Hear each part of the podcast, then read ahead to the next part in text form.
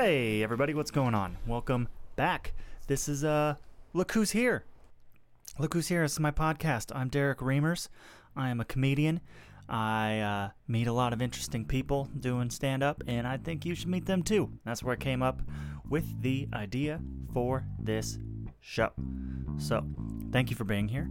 Um, pretty cool week. My wife is, uh, I think we're finally adjusting back. I don't know how much I talked about this, but she was gone for like five months uh, in Japan. Just came back a couple weeks ago. That's why last week's episode was kind of put out a little bit late, and I've been kind of spotty on the uh, social media and whatnot. But she's back. I think she's adjusted. Um, it was pretty. I think it was pretty rough on her because I moved. Uh, we moved from a house, from a three-bedroom house, into a one-bedroom apartment while she was gone, and so it's been kind of, kind of chaotic. Mostly because it's my fault, honestly. The house was a little messy, and I didn't know. She was like asking for her things. I didn't know where they were. Some of it's in storage. Some of it is just missing. I don't know. I kind of fucked up, but uh, I think now we're we're into the flow. We know what's going on. We're gonna start saving some money, and uh, I think it's good. I think we're good. I think we're in a good spot. Uh, go to DerekReamersComedy.com and you can see where I'm going to be doing stand up around Honolulu in the future. And uh, you can go to uh, uh, lwhpod.com and subscribe to this podcast on Google Music, Stitcher, or iTunes. All right, you can subscribe and leave a review. Please leave a review. Please, please, please leave a review. It helps us out so much. Uh, the more reviews, the more five star reviews, especially, get put on iTunes, uh, the more frequently this this podcast pops up. Uh, you can also go to patreon.com slash look who's here and uh, become a patron of the podcast. All right, just a dollar a month. That's all you need to throw in there. One dollar. Support a podcast. You'll feel good about yourself, and uh, I will give money. All right. That doesn't really go into my pockets. All that money just goes into the show for equipment, maybe video production in the future, that kind of thing. Um, it's not. You're not buying my groceries with it if that's what you're worried about. Oh, let's see what else. Oh, at LWH Podcast on Instagram and Twitter too, so you can like see what's going on with me and the show and whatnot. Okay, is that it? Is that everything? I'm pretty excited about our episode. Uh, our guest today, super fun, super fun time. Um, she is a drag queen superstar out here in Honolulu. She has her own show uh, called The Sweet Spot with Candi Shell. You can find that on YouTube. And she performs all over Honolulu. And we talk about all kinds of stuff growing up, growing up in uh, Oklahoma, how she made her way out to Hawaii, and where drag became a thing. I learned a lot about this whole, um, I don't want to say lifestyle because I don't think that's the right word, but just that whole scene, the whole drag scene, what exactly what it is. Because I never really, I never really knew or thought about it or experienced it or was in it. So, as a as a cis white male, you know, I'm very ignorant with these things. So it was fun for me to learn about. Uh, so without further ado, look who's here. It's Candi Shell. Um, yeah, and I just want to like talk to interesting people and find out where they came from, what happened, why they do what they do, what Well, you struck out. I'm totally boring. not, plus, plus, there's also a good opportunity for me because I, over the last couple years, I've kind of noticed how, and not through like really any fault of my own, just I'm a white, straight dude, and how ignorant I am Ah. of a lot of things. I'm very accepting. I've always been accepting, but I just don't get stuff sometimes. You know what I mean? You're finding out about things. Yes. So, and it's been a big part. Uh, my wife, my wife is uh, Mexican, Uh huh. and I don't think about that very often, really. But there's just little things that show up every once in a while. She'll point out to me that, like, oh, that's uh nice that you're just able to have that point of view, just because I, like, um, one of them is like, uh, uh, I'm like, why do people care what other people think? Like, just do like. I don't care what anyone else thinks. And she's like, Yeah, you're a white man. It's very easy to just not care about other people's. It's definitely opinion. easier. Yeah. So that, yeah, it's not that it's impossible for other people, but it's definitely like easier for me to just ignore other people's opinions about stuff. So stuff like that, I've been I've been uh, finding out about, and like, uh, especially like the uh, the gay community, and like I was like, yeah, whatever, cool, but I didn't understand like how difficult that can be if if you're in a place that's not that accepting. And Hawaii, surprisingly, for as like blue as it is, you get outside of Honolulu, it is very conservative. I was a little I was a little uh trepidatious when I was gassing my car Yeah. up before I got here. I was just Yeah. like, wow, all Yeah. these people are probably on their way to church. it and- is Sunday. Yeah, yeah, yeah. But also, so then that's where I'm like, well, fuck everyone else. Who fucking cares? But that's easy for me to think about, as in. no, I mean, I think I would have been fine. I can hold my own. Yeah. Yeah. So, where are you? I'm gonna hit pause real quick. Okay. I, I will. I paused it because I got overly concerned about asking a question. Um, the candy, the whole, the whole drag thing. hmm Candi is you, but is a character or an exaggerated you, or how does that like? How does that come about? How does how does one? Because there's a lot of like I think confusion, especially now with like trans issues coming up. Where Right. people are like, you know, trans, and then I don't think people understand, and I definitely don't understand like the where uh, where drag queens fall in that Right, whole where- spectrum of things. Where trans ends and drag begins. right. So drag is more of a performative thing. It's it's like performance art, and I mean, I, in some ways, I think of myself as just like a clown. Like it's Okay. I'm like a clown with boobs and That's and blended makeup rather than or some may hard say lines. an improved clown. Um, maybe, maybe, but I think also drag is different for every performer. okay. So, you know, there are definitely some queens who find that they are trans through the drag experience. Okay. And then there are other queens who it's just kind of permission to be this bigger, more gregarious version of yourself. For me personally, the Candi Shell experience is kind of borderline supernatural. Like she's, I kind of Candi's like she exists out there in the ether, and um, and when the vessel's ready, she comes in and she stays for as long as it's fun, for about four or five hours. Yeah, yeah. So is there like a is there also like an attention thing about it that you? Attention thing? Yeah. What do you mean? So like I do stand up comedy, and I love the performing part of it. That's and where love I know you from. Yes, I did your open mic at Hula's. Uh, yes, okay. that's Mexican how I met Sandy. wife. I Yeah, get it all now. That's It's how I met Sandy, uh, who I want to talk about a little bit too, because she produces a show that I'm a part of now, and she produces the Sweet Spot. Yeah, weren't you all fi- filming last Yeah, night? Yeah, we filmed it last night, and it was a huge. I couldn't. I was so nervous because I do stand up, mm-hmm. and I'm like, so I write a joke and I go do it in front of an audience, and they're like, haha, or they don't laugh, and it's a thumbs up, thumbs down. But we've been working on this script for like almost three months, and so we're all reading it a bunch and throwing it at each other, and we're like, yeah, that's Mm-hmm. good. This, but no one's laughing. Right. So we hadn't performed it, and and we did it in front of a live audience last night, and it worked. Everything hit. You got the laughs. Everything hit, and I was like, I can't believe. I thought something was gonna bomb. something out of the six or seven segments we had. I figured one thing was gonna, but it was yeah, it was great. Well, congratulations. Thank you, thank you. Um, and Sandy's awesome, awesome too. Yes. Where was I getting before that? What were we talking about? We were talking about drag and the nature of oh yeah, drag. yeah, yeah, yeah. So when I do stand up, as much as I like the performing and stuff like that, there is like I do just like the attention. Right Mm-hmm. when I'm on stage, is that an aspect of it? Is like a way for you to get attention? F- I mean, no doubt. Okay. When you are eight feet tall and sparkly, you tend to get noticed Yeah. more than when you have glasses and you're just, you know, standing in the corner. Yeah, it's it's um you know, it's funny. I don't know. eh, Have you watched RuPaul's Drag Race at all? I have my wife has, and I've been in the room. So this the actually the last episode that just aired, they the challenge they did was they brought in guys and each queen had to make up this person who had never done drag before as their sister. So there had to be a family resemblance, and they had to like do a runway thing.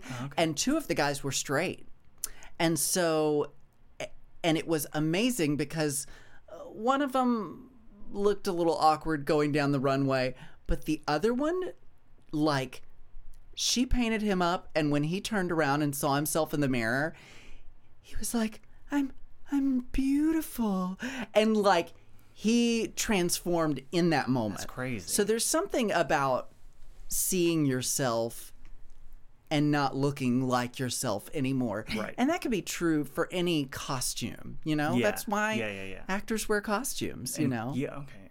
I guess that. Yeah. Okay. I understand that. And I so, that.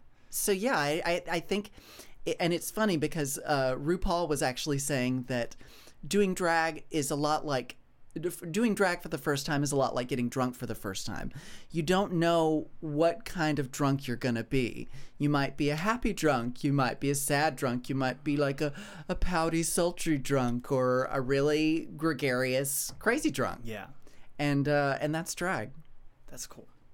I never thought of it as like, uh, uh, like you compared yourself to a clown, and I, I had never thought of it. That all, clowns get such a bad rap. But- Well, yeah. so- these days, but it makes sense because you're just a character trying to entertain right? and, and put and on I a mean, show. And I might resemble a woman, but I'm an exaggeration yeah, of a woman. Yeah, yeah, yeah. And so, uh, but yeah, I don't know. I, I don't know exactly where Candi comes from. I just know that I found this way to let her come through, and she's a lot of fun. cool, cool. Um, so are you from Hawaii originally? or no, I'm you grow from up? Texas originally. Texas. I grew up in a small town. Well, small town is relative. A place called Wichita Falls, Texas. Um, not too far far from Oklahoma. Okay, so up on the up on the little.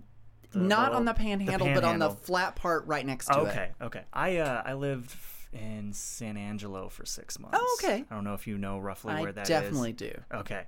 Uh, I was at the. I'm in the military, so I was at the Air Oh, Force okay. Base out there for six months, and uh, not a lot going on. No, In the middle No.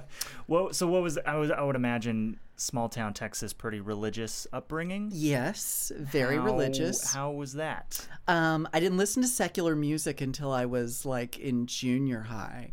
I um, and my parents were very Christian, as was I. I had I definitely had a crisis of identity and faith right around seventh grade. Yeah, it's about right, twelve ish. Yeah. Yeah. and went through this whole thing where my mom found out I was gay because she read all these notes that I'd been writing with friends at school. And then she listened into some of my telephone conversations.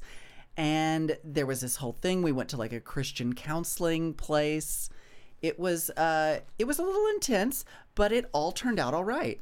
So you were able to talk about you knew you knew you were gay when you were 11, 12, 13 around. I knew I was gay.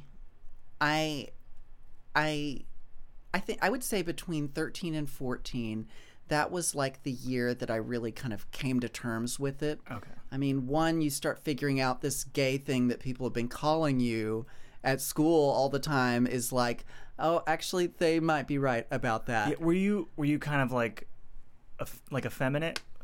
Um you know what I mean? Like Definitely. Okay. I did not fit in. okay. No, it was and and at that time I was living in a even smaller town than Wichita Falls called Archer City, Texas, that had one street light. They didn't even have a grocery store. It was like exactly what you would imagine as like middle of nowhere BFE.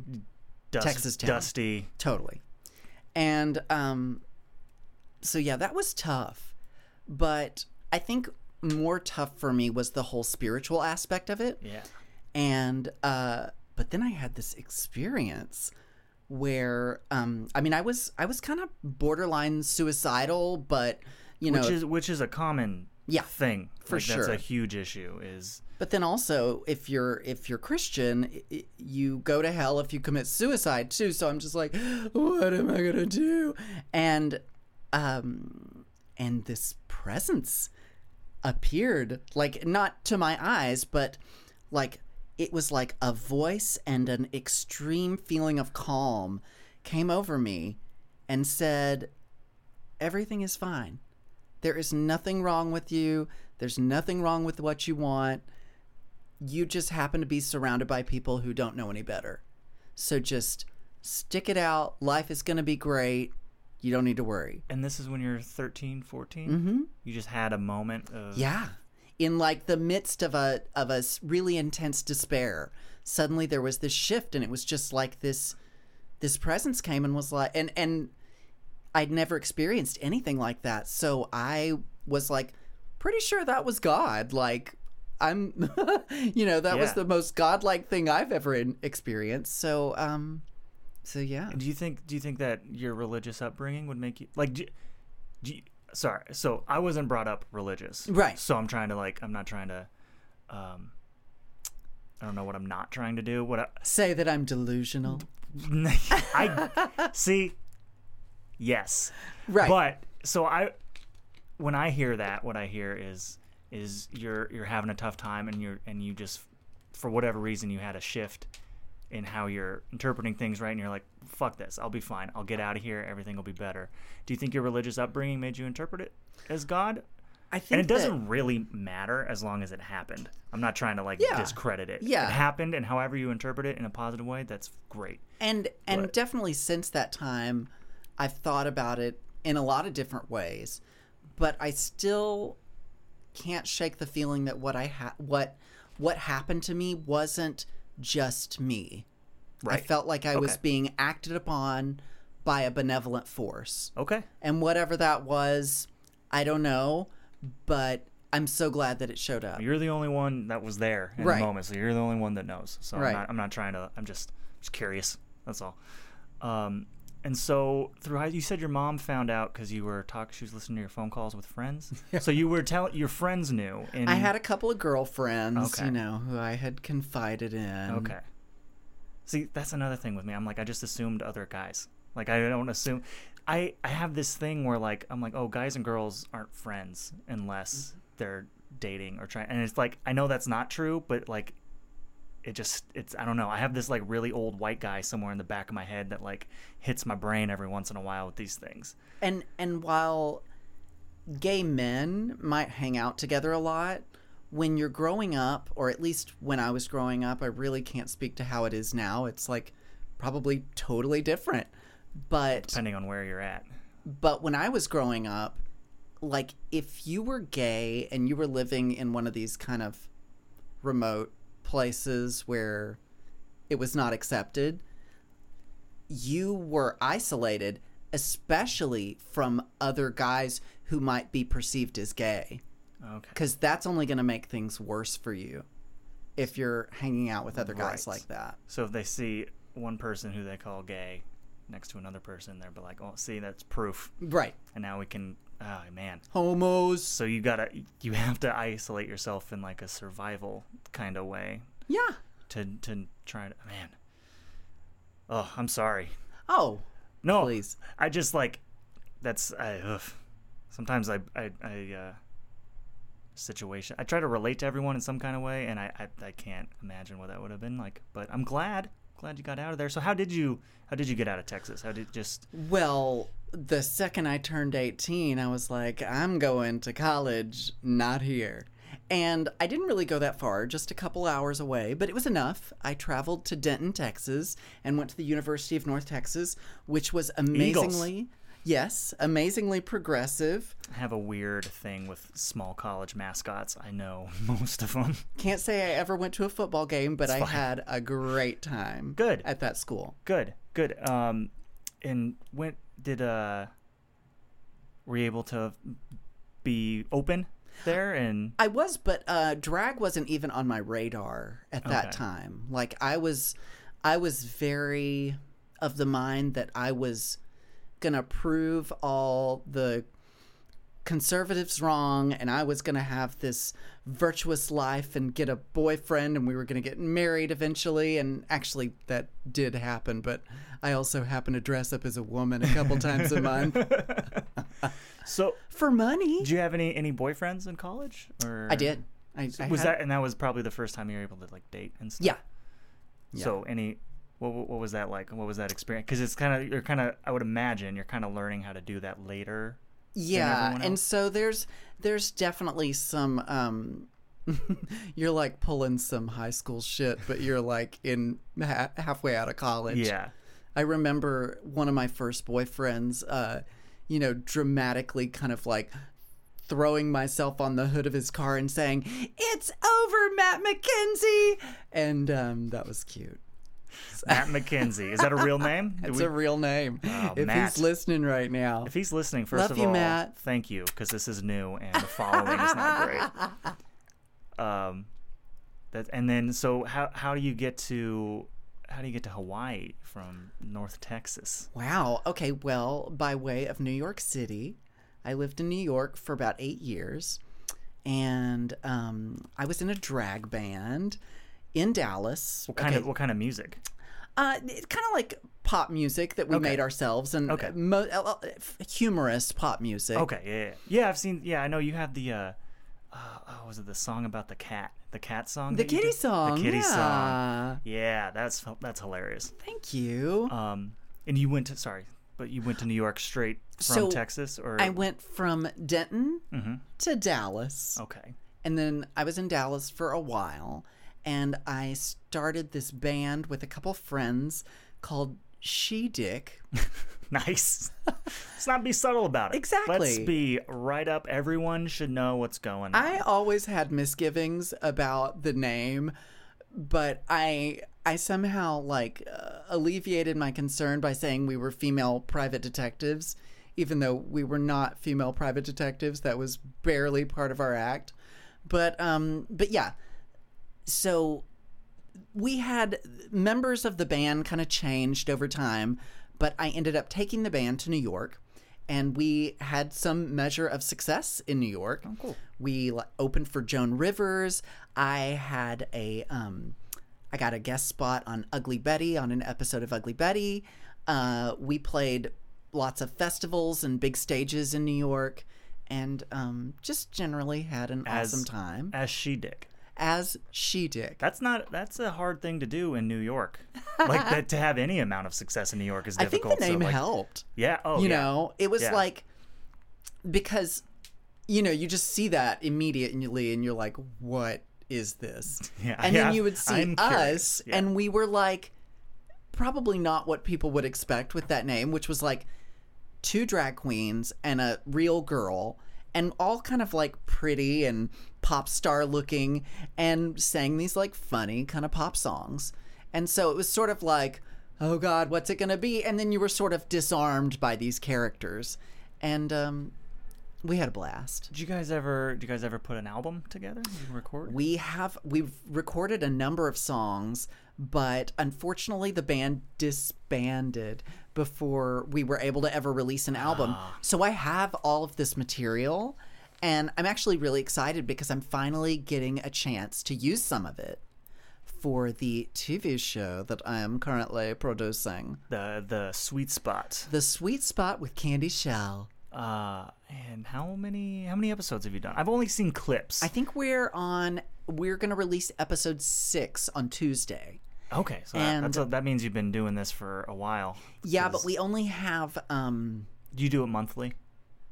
it's monthly, yeah. And and we've only done 3 episodes in the studio. So Okay. I usually steer people away from episodes 1 through 3 because those were like those were the demos we had to make in order to land Yeah. the the whole season application for Olelo.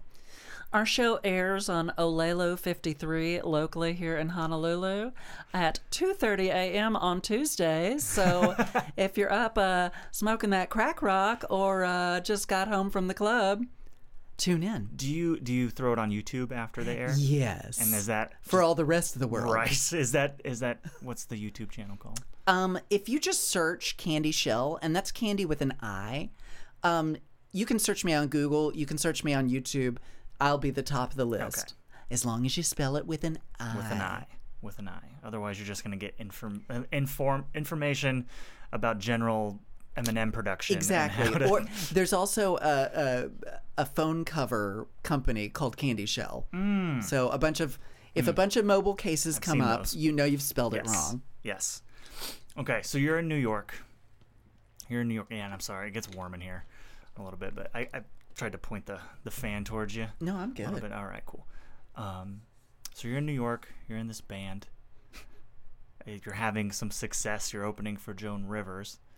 Where? So Where when did it all go wrong? Well, no. Where? Did, yeah, yeah. We can do it behind the music on She Dick. Um, where did? So you said you were in a drag band. When did drag come into play? Was that in Dallas? Well, I guess well, the way that She Dick happened, if you must know, it was my boyfriend at the time, Peter, our friend Blake, and my good good friend Teresa. And some other friends, but the four of us happened to drop acid on Halloween, and we we had had this plan to go and drag. We were all going to do drag. It was going to be fun. We like went to all these hooker stores and went to South Dallas and got ourselves some wigs. We did not look like drag queens. We definitely looked like cross dressers, Just guys with wigs. or just hookers. That's like, another really. question I have because cross dressers. Sorry, this is totally. I, No, no, no. My wife hates when I do this because I get really sidetracked. Um, that's just people who li- let men who like to wear ladies' clothes And with no performance aspect to it. Right, Okay. and cross dressers are usually straight. Okay. it's usually like a has some kind of like sexual turn on thing about it like you'll find that cross dressers you know they're not wearing hip pads and like all this elaborate huge wigs they want to feel like a real girl so they're painting their nails and wearing like bras and panties but it's more about the feeling for a drag queen it's about creating an illusion Okay. and really like pulling off this this um trompe l'oeil you know like I don't know what that word means. That was a big word. uh, is uh, en français and it means to trick the eye Okay. and um, an an optical illusion, basically. Like how when I do my eyes, I'm like drawing the crease of my eye above, like up kind of onto my eyebrows to make my eyes get bigger. Okay. And I make my mouth bigger, and that makes my jaw look a little smaller. That is fascinating. I never, I never, I never thought about all of the the. I'm like, yeah, they're they're trying to dress up like women, so they put makeup on, but I didn't think about the whole. There's a science to it. Yeah. And I mean, and I still feel like a novice. There are some makeup artists out there on Instagram that I'm just like, damn. They can like this is like uh it's it's modern art on your yeah. face. Yeah, I've seen some of those videos where they they fast forward and it looks like it takes five minutes, but it's really like an hour Mm-hmm. Yeah. of work. Um, so you guys are tripping on acid on Halloween in Yes, Dallas. and we there's this Halloween parade. We find ourselves walking in the parade.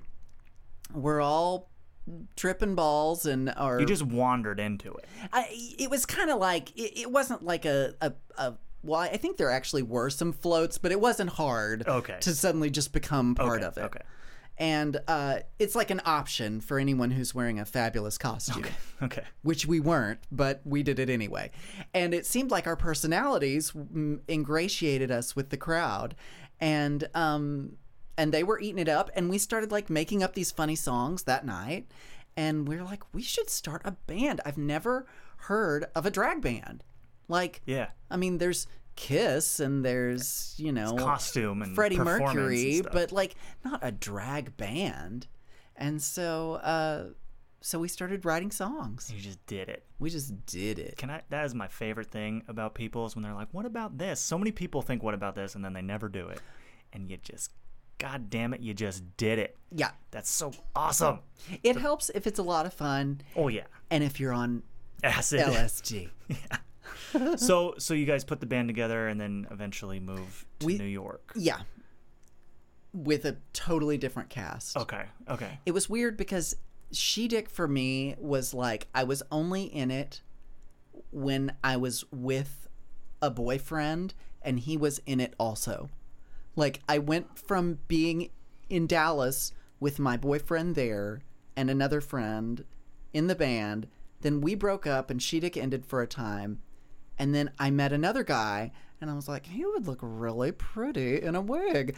And um, and then suddenly he tried drag, and the band came together, and Teresa joined, and we all moved to New York, and then it was Sheedick 2.0. So was that that was that was your intro to to drag and what would eventually become Candi and all that? Or my my first first intro was in college when me and my friend Jesse, who's a woman, uh, we came up with an act for a charity drag show called Portia and Jolene, and I was Jolene, and we had these like mullet wigs. Mine was red, like bright red, and hers was white, and she had these big glasses.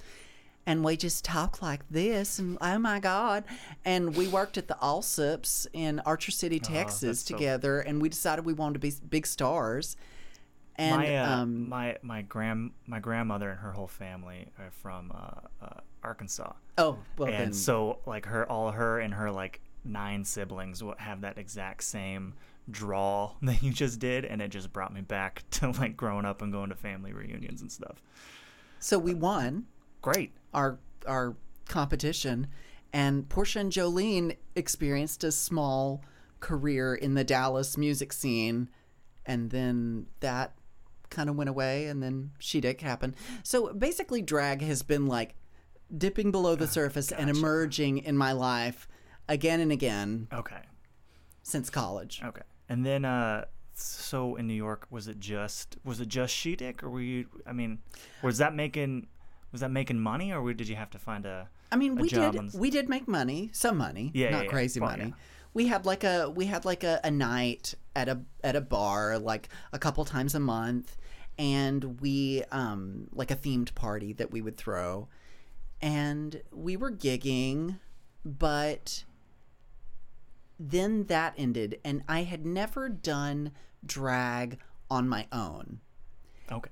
and I did do a few things in New York, and then I I started. Um, I became part of this uh, live late night talk show thing called the Mary Jo Camel Show that my good friend Mary Jo Cameltoe put on, and uh, she was the host. And um, it kind of a lot like what I'm doing now with the Sweet Spot, only live Okay. and uh, and I was kind of her. I was kind of the Ed McMahon to her Johnny Carson. Gotcha. Gotcha. So um, I just and The- that was the Andy Richter to her Conan. exactly Gotcha. and For for all the people that are 20. right exactly. They're like, who the hell is she talking to? Ed Johnny McMahon? Carson? Ed McMahon, the guy who does WWE wrestling. no, the guy with the big checks. Yeah, the big check guy, the big face guy. Um, What a gig that guy had. yeah, right. Ugh. Okay. Sorry, I'm a, I get sidetracked.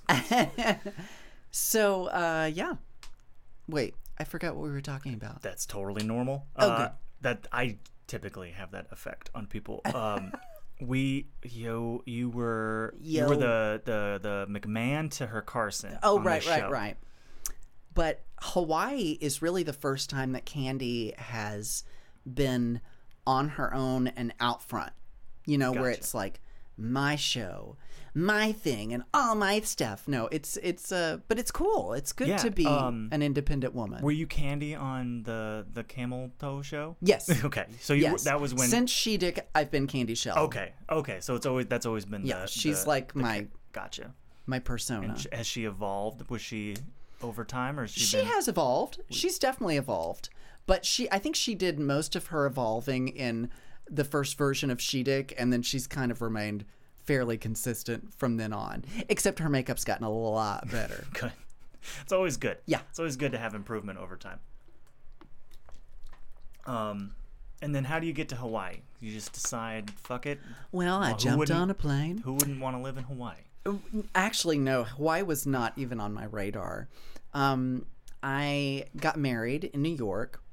Um, and, well, actually, uh, I met this guy and we were dating and we were very serious and we knew that we wanted to get married. And then he got this opportunity um, to come here for work.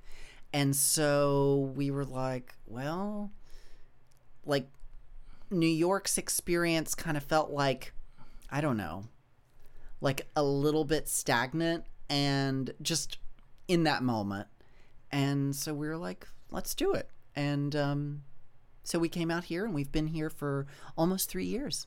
Okay, so that's not terribly long. No. I had figured it'd been a little bit longer than that. I don't know why. Just because I jumped to conclusions. Just because I'm so established. Yeah, yeah, because you're so established, everyone knows who you are. Exactly. Um, so you come out here. Just like the white man coming in and col- colonizing everything, Listen, we're not trying to take over. we're not good at a lot, but we figured that one out. we are good at being pushy. Um, so you come out here and then you just start going to shows or start performing or looking around. You know, did- I the way that I got my show at Hula's or even got involved with Hula's stuff was it was close to Christmas the first year that we came and I hadn't done Candi, you know, since we'd been in in Hawaii. And I was like, you know, I just want to let's just do Candi and take her out to the bar. yeah. so you I- miss it? Is that why? Was it like Yeah, kind of an and empty? I think and and our friends that we had made here, we had told them about her, and they're like, "We want to see this," you know. But there was like no real reason to do it, so just you know, Yeah. like six of us went Invite out people to your living room and just come out Right, exactly. Um, and we went to Hula's. It was totally dead, but someone snapped a picture and tagged me in it. Then people at Hula's happened to see it, and they were like, "Who are you? You've got really cool energy. Let's talk." And uh, lots of different crazy things happen, but I ended up um, being Hula's premier variety show drag queen. Cool. Did you go to? Do you? Do you? Uh. Blah, blah, blah. Did you go to Scarlet ever? Do you ever perform Yes, there? Yes, and I adore Scarlet. Um, I've been there a handful of times. I performed there a handful of times myself. Okay. Uh, haven't been performing there much lately since I'm kind of like this resident hula's thing, but I am not adverse to it. I'll come back anytime you want me, Scarlett. If Just say the word. if Scarlet wants to sponsor this podcast. Oh, they do. Feel free. That would be great. Um, uh, what? So this, this is actually I just kind of thought of this. Um, I don't know how big of a deal this is, really, but there has been some pushback just on like social media stuff about like straight guys being at gay bars. Have you heard of this? Um, I mean, I I haven't heard it recently, but I can see it like coming from women. You mean? Coming from coming from gay men. Oh, really? Yeah, uh, just because they're taking up all the. I'm making gross generalizations over some like probably one or two things I've read. Okay. So as as we do nowadays, but the, the the general gist of it is that like, um, it's not for them. There's a lot. It, it sends the wrong signal sometimes. If they're take if there's like if it's, I mean if there's one or two straight people it seems fine, but if there's like an a, like huge groups of straight dudes at a gay bar because it's kind of like chic or cool to go to a gay bar, you know.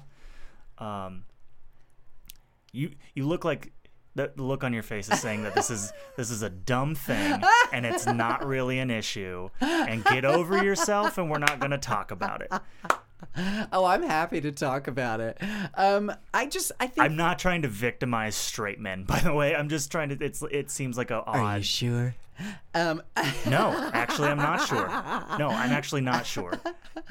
Um, I think that I'm sure there are people that feel that way. Okay. But I don't feel that way personally. Okay. I mean, especially now, this time that we're living in, gay bars for so long have been a uh, an escape from a world that doesn't allow you to be yourself. But as that changes, then I think the landscape of gay bars also has to change because, you know, if you just want to meet some point, right? guys, you can go on Grindr. That's you true. know, you can there's there's a lot of or you could just go anywhere. You know, you don't have to necessarily depending on where you are Right. um have to be at a gay bar to meet other gay guys.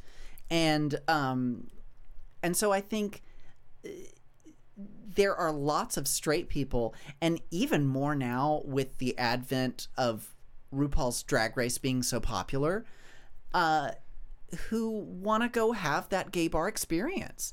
I know there are tons of straight people at Scarlet every weekend. Yeah. and they're not turning them And away I've at the never had an issue with anything. I've just like this. Like I said, this is over generalizations of things I've seen. on Haters gonna media. hate, and people are gonna bitch online. That is like those are like the rules of the universe. Yeah. But but I wouldn't sweat it too much until it becomes like a a trending hashtag. I guess. Okay. Okay. Well, that's good. I'm glad. I'm glad the straight white man is not victimized. No, you're still hate that. fine. That is funny though that you pointed that out. That you said, "Are you sure?" And I was like, "I'm not. I am not sure that that's not what I'm doing. I might be doing that on accident." I- That's Candi Shell. I'm just here to bring enlightenment to the masses. Um. So what? When did uh? So you you get the gig at Hula's, hmm and when did you want to do the Sweet Spot? When did that?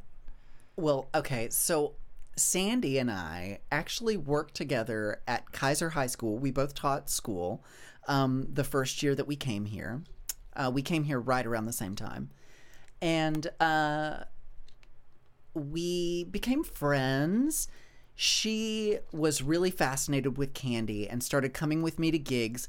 And then she just became like my number one gal. She like helped me change backstage. She was helping me she was helping Candi keep her shit together. Cool. And um and then She was your Ed McMahon. yeah, exactly. And I don't even remember how it happened, but we found out about public access, or I think we just started talking about it. It was like, man, I'd love to do a public access TV show.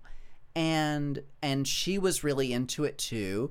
And we both had so much excitement about the prospect that we went and checked out the studio um, in Salt Lake, uh, the Mapunapuna Olelo studio. I my my GPS is on Australian voice, Oh. and he says "mapunya punya" Oh, every time. Punya Punya. No one cared about that. Why did I bring that up, I- Derek? no, I liked interrupted a perfectly good story. I liked it. Thank you. Uh, so, um, so yeah, we went in and we just inquired, like, what do you have to do to get a show here? And um, we had a deadline that was like three weeks away, so we had to put together three episodes in three weeks to submit for a year-long series. Right. And um, and we did it. Awesome. And we've been working our butts off ever since, putting the show together. haven't we we've just done the one episode and we're doing it monthly and i don't know because it's public access i don't know how you could do something that's complicated and requires that kind of preparation more than monthly just for fun you know what i mean like if you're not Yeah. like i know people do weekly shows there but it's usually just like interview conversation Exactly. stuff that like it takes Not a prep. huge setup Right. or crazy editing. um yeah it is uh it's a lot of work so it's impre- so is it, it's you and sandy it's me and Sandy, um, Sandy's husband Adam, yes our good friend Jake, who we met through Olelo, Oh, yeah, and um, my husband helps out too, makes props and things. He's going to have a lot more time now that he's out of school. Oh, um, yeah, for summer break. Yeah. and uh, yeah, and that's that's basically it. And and other friends are stepping in all the time to help. okay but we're still growing our uh, our core crew, cool yeah well six episodes you're still like cutting our teeth. Yeah, exactly. That's really exciting. Um, what are the what are the future plans for Candi? Future plans for Candi. Well, I'm running for Congress. No, I'm not, but it could happen. Yeah, Um, it's 2018. I was watching this amazing documentary this morning while I was getting ready called The Queen of Ireland or The Queen of Dublin. I can't remember. I think it's The Queen of Ireland. But it's about this drag queen called Panti. Panti Craze. No, Panti. Is it Panti Craze? It's not Craze. But her name is Panti. And um, she really became this vocal activist in Ireland and um, went from being a total outsider to being like celebrated by the city when they finally like gave Oh, wow. gays rights and things. They just voted to put down. There's abortions were illegal Mm, in Ireland, right. and a couple days ago they just there was like pictures, like videos going viral of people who are like um, Irish citizens, but they're living outside of Ireland, all flying home to go vote uh, to knock that, get rid of the abortion ban, Mm-hmm. basically, and they they they did it. They did it. and apparently like overwhelmingly it was like Yeah. a, it was like 70% something like that so times are a changing They are indeed. there's good things happening in the world everyone somewhere. wants, that yeah they're just not as fun to talk about it's much easier to be in despair all the time than it is to Oh like God. find the good stuff anyway this uh this documentary Oh, it was amazing. Watch it. That's all I had to say okay about that. okay and uh um yeah so the the plan is to just expand the show or- Oh, sorry, No, no, you're completely uh, lost You're that question talking there. to the king of doing that. So uh, my five-year plan. Well, honestly, I really want to take this TV idea somewhere. right. I mean, I love doing the show on Olelo, but I would also love to do it on Netflix or Hulu. Right. And well, yeah, because as fun as it is, it is public access. It's And it'd be great to get paid. Yeah, it'd be great. The money. Um, and just to get out there and Yeah. reach more people. Absolutely. and uh, so yeah like i'm i'm continuing to push Candi's uh, boundaries and get her a bigger and bigger audience so she can be the crazy gal that she is for the world That's awesome. That's awesome. That's what I'm hoping. I'm just writing for this other show that we're doing, so I Mm-hmm. can't imagine how much work it takes to actually be the person to organize that. It's a it's a I've- lot of work I've but seen- it's it's a labor of love too Good. Good. You get. Have you got like positive reviews from the show? Like I said, I've just seen some couple a couple clips. I haven't actually seen an episode yeah, yet. we've definitely gotten a, a great reception. And I think the show, you know, we are learning so much on the job. Yeah. We're like, Yeah, it's yeah. very sink or swim. But, um, but I feel like every episode is improving exponentially. Great. So, um, Great. Great. Great. so I'm super excited about the episode coming out next, and even more excited about the episode coming out after that. Awesome. Okay. So we got all the way from Texas to Hawaii. Yeah. Did we miss anything? Is there any stories you have? Any interesting? Oh my goodness. I mean, there's so many stories that I have, but you know, when I was um God, I feel like every single story I tell has got some kind of supernatural bent to it, but Great. maybe that's kind of a Candi thing. She's Yeah. a little bit on the psychic phenomena, like Yeah. No, no. Just because I'm a skeptic of that doesn't mean I'm not fascinated by that kind of Right. stuff.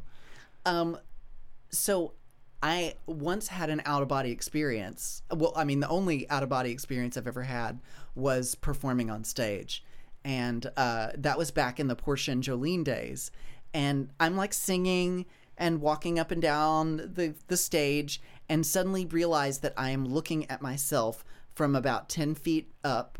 Like it was like a really big kind of uh, music venue um, that I could like see the top of my head and see myself walking and like and it was this very kind of like dreamy feeling and as soon as it registered i was like right back in my body but i and i and still singing but like in the back of my mind thinking yeah, didn't lose a beat. But who was singing while i was up there you know like i i don't know that was that was kind of one thing that I didn't know because I never did performance stuff in like high school or anything, and I just started doing comedy uh, a couple years ago. But the one thing I never realized is that sometimes you're doing your act, right? And you're like, wow, this is going great. I can't believe it. And you're still doing it. Yeah. You're still doing the act. And then, like, in the back of your head, like, man, this is really going well. I can't Yeah. believe. All right. So, well, okay. So, the next joke I got going is this thing. And then we'll. And it's just like you don't miss a beat. I'm like, I didn't even know the brain could do that kind of thing. I always thought I was going to be so nervous about it. But i think that's how you know you're in the flow yeah. is when that happens and you're that's why people practice whatever it is so much so that they can finally just let go of whatever the doing is and just be in it Yeah.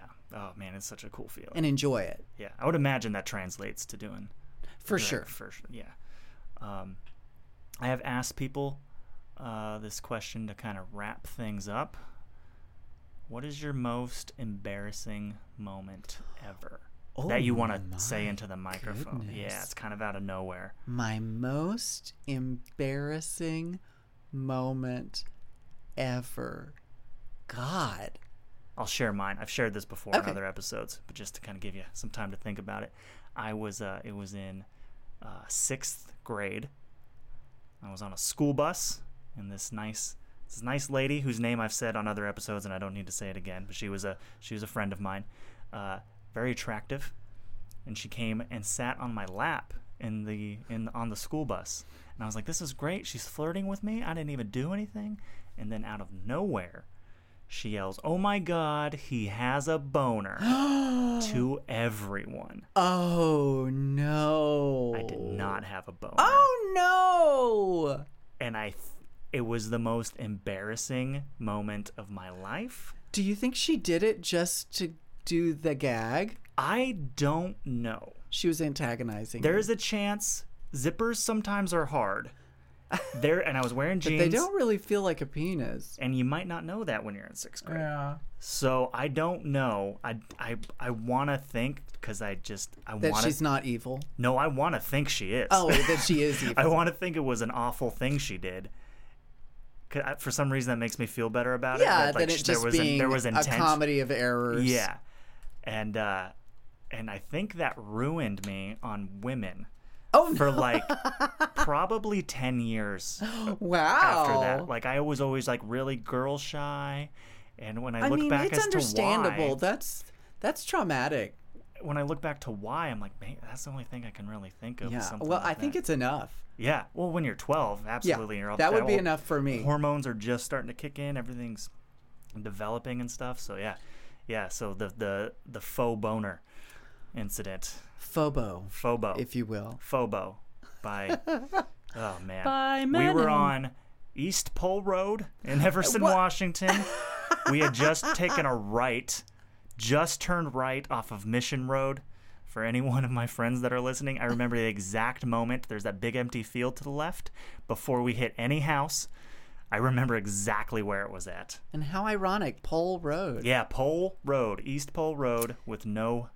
Oh man, this is like the second time I've talked about No it on the pole. podcast, and I every time I get like mad about it again. God damn it. Fucking Becca Schneider. No boner. Um. Well, that is the time you're I'm so most sorry aware. that happened to you. I gotta go now. Yeah, Um, that is well. When you're 12, that is the time you are most aware when you have Oh, boners. yeah, that's They're the- coming all over the place. I knew, I, like I, I know I didn't have a boner, and I remember thinking that because she was sitting on my lap. I was like, "Don't get a boner," and I didn't, and then didn't. Whatever. Anyway, she blew up your spot. yeah, You know, it's no okay. spot. It's okay. Um, uh, my most embarrassing moment ever. You know, I. it- sometimes it's hard for me to recall Dan Paul's memories when I'm Candi. Oh, yeah. I just have access to Candi memories, and I do remember a, a performance in New York uh, for the BAM Festival, the Brooklyn Academy of Music, and we had like our three performers, but then we had two other people on stage with us. We were like trying to do this big thing. I am dancing in the background, like we have our three mics at the back of the stage, and then these two dancers up in front. And and I'm doing this dance where I'm kind of hopping up and down, and I kind of hop off to the right, and I hopped right off the stage. I fell off the stage. You did a uh, uh, what was that? Leslie Frazier? No, not. Oh my God, not Leslie Frazier. My wife. That's a joke. That's an inside joke with me and my wife. Kelsey Grammer falling Oh. off the stage. Have you seen that video? No. He just wa- takes a step too far. Oh, Yeah. Well, I know the feeling, and it was kind of like like I had no idea it was coming because I sort of stepped back and and off. So, and there was video actually, and you just see Candi at the back of the stage just dip Just out of sight. She just whoop. She's like just. So it was personally embarrassing, but it That wasn't. embarrassing. It wasn't. Falling off a stage in front of a group of people is very embarrassing. But at least I'm a clown, so you know. There, yeah, yeah. Well, that's how I. Yeah, there's a lot of embarrassing things that happen to me when I'm doing stand up that I'm able to play off because it's a joke. Everything's a joke. We're all just joking. I mean, oh. don't you think maybe being a comedian, I mean, because we both kind of are comedians, Yes. is a matter of like surviving really embarrassing moments? Yes, and turning them into even traumatic moments and turning them into Totally. into comedy and jokes and tricking people. I just call it tricking people sometimes stand up comedy. I'm just tricking everyone cuz that's all it is. It's saying some words to p- take them this way and then tricking them to go the other way And that that's a elicits laughter. That's a joke, and I'm just tricking people over and over and over again. they love getting tricked. Yeah, it's uh, it's, it's fascinating. Well, this this was fun. Yeah, Do you have- definitely. Do you have anything else you wanna? You wanna plug? Um, Oh, plug all your stuff. Plug all my stuff. You can find me online on Instagram. Uh, on It's Inst- Instagrinder. Instagrinder. you can find me on Instagram at at Candi Shell. Oh shit, that's not it. It's that's not it at all. You Sorry. gotta get this down if you're gonna take this I show know, to the next level. Oh man. It's at Miss Candi Shell. That's M I S S Candi with an I Shell. That's on Instagram. On Facebook, I'm just Candi Shell, and everywhere else, I'm just Candi Shell. It's YouTube. Is it a YouTube channel called Candi Shell? Um, the YouTube channel is actually under my boy name, which is Dan Paul Roberts. Dan Paul Roberts. Isn't that weird? That is a lot of first names. Yeah, he's got a few. names. That's what Um, happens when you're from Texas. You get like a lot of names. Do you get? Does that ever? Does does the does the boy ever interfere? Like, are you ever out in town and people are like Dan? You're like, I'm not Dan, and they're Oh, like, You're yeah. Dan. All the time. I only know you as Dan. All the time. And people that know me are like, blah, blah, blah, he. And I'm like, uh, she, just FYI, it's a she. Yeah. Big boobs, big butt, she. What? Yeah. What about this? Isn't a she? 10 tons of makeup, she. Well, yeah. That was fascinating. I learned a lot. Good. And I, I learned a lot, and I had fun. Did you have fun? I had a That's the great most, time. That's the most important thing for me is for the guests. and I'm about to have a, a crazy, crazy time because I'm on my way to do my gig at Hula's. Oh, fantastic. Yeah. Oh, are they closed? I thought it is it normally Sundays? Yeah. Okay. It's, um, so yeah. When is that? Yeah. yeah plug that. That's a good thing to plug. Um, so, Mimosas and Marys, my variety show that spotlights daytime drag and burlesque, happens the last Sunday of every month at Hula's Bar and Lei Stand, uh, which is on the second floor of the Waikiki Grand Hotel. And uh, show starts at 3 p.m. There's no cover, but you can get VIP tables at hulas.com. Fantastic. All right. Awesome. I had fun. Thank, you so much. This was awesome. Thank you so much. All right. There you have it. Wasn't that great? Wasn't that interesting? I learned a lot. I hope you learned a lot. Or if you didn't learn anything, I hope you at least had fun. Remember, uh, at LWH Podcast on Instagram and Twitter. Um, DerekReamersComedy.com for stand up shows. You can also subscribe to the podcast there. You can also go to LWHpod.com and subscribe. And if you do subscribe, please leave a review. I would really appreciate it. And uh, that's it. Cool. We'll see you next week. Thank you. Bye.